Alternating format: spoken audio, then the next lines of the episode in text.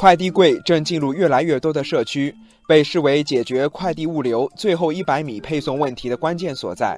但最近，成都的周女士被快递柜坑了一把。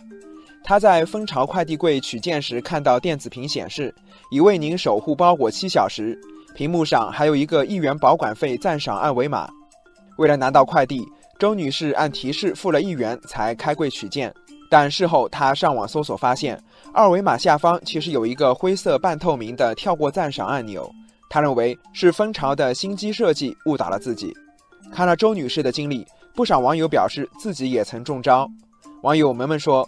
屏幕中要打赏的二维码特别大，跳过赞赏按钮却是灰色界面，字体又小又透明，很容易令人产生误解。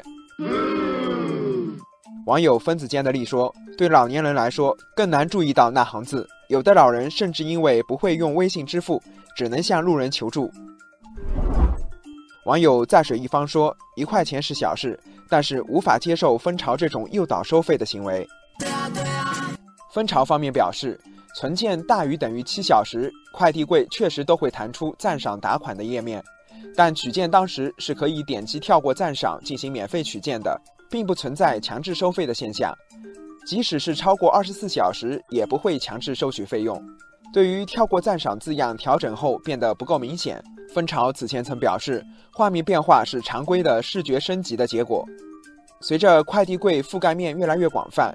收费正成为网友们反映最集中的问题，比如一种名为“速递易”的快递柜，它并不是采取蜂巢的打赏模式，而是超时直接收费。使用前，用户无法得知是否收费以及收费标准，这也备受消费者诟病。对于快递柜是否该收费的问题，网友咖啡不加糖说：“快递柜超时收费很合理，毕竟是占用了资源，适当收费能提升快递柜的周转率。”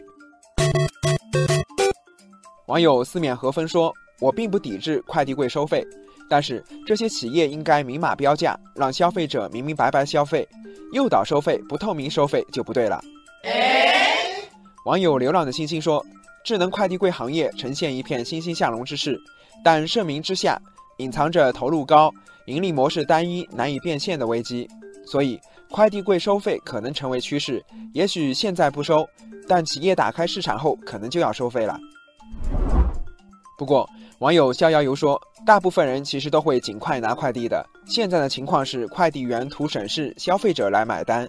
但消费者已经付了足额的快递费，也没有要求寄放快递柜，为什么要付费呢？而且快递柜还有广告等其他收益，再收费不合理。网友小涛说，不能靠收费的方法解决快件超时占用的问题，而是企业要遵守相关规定，尽量做到送件上门。同时，可以通过多次提醒、送积分鼓励等方式，让用户及时取件。尽管这会增加相关企业的成本，但这是企业整体运营成本和竞争成本的一部分。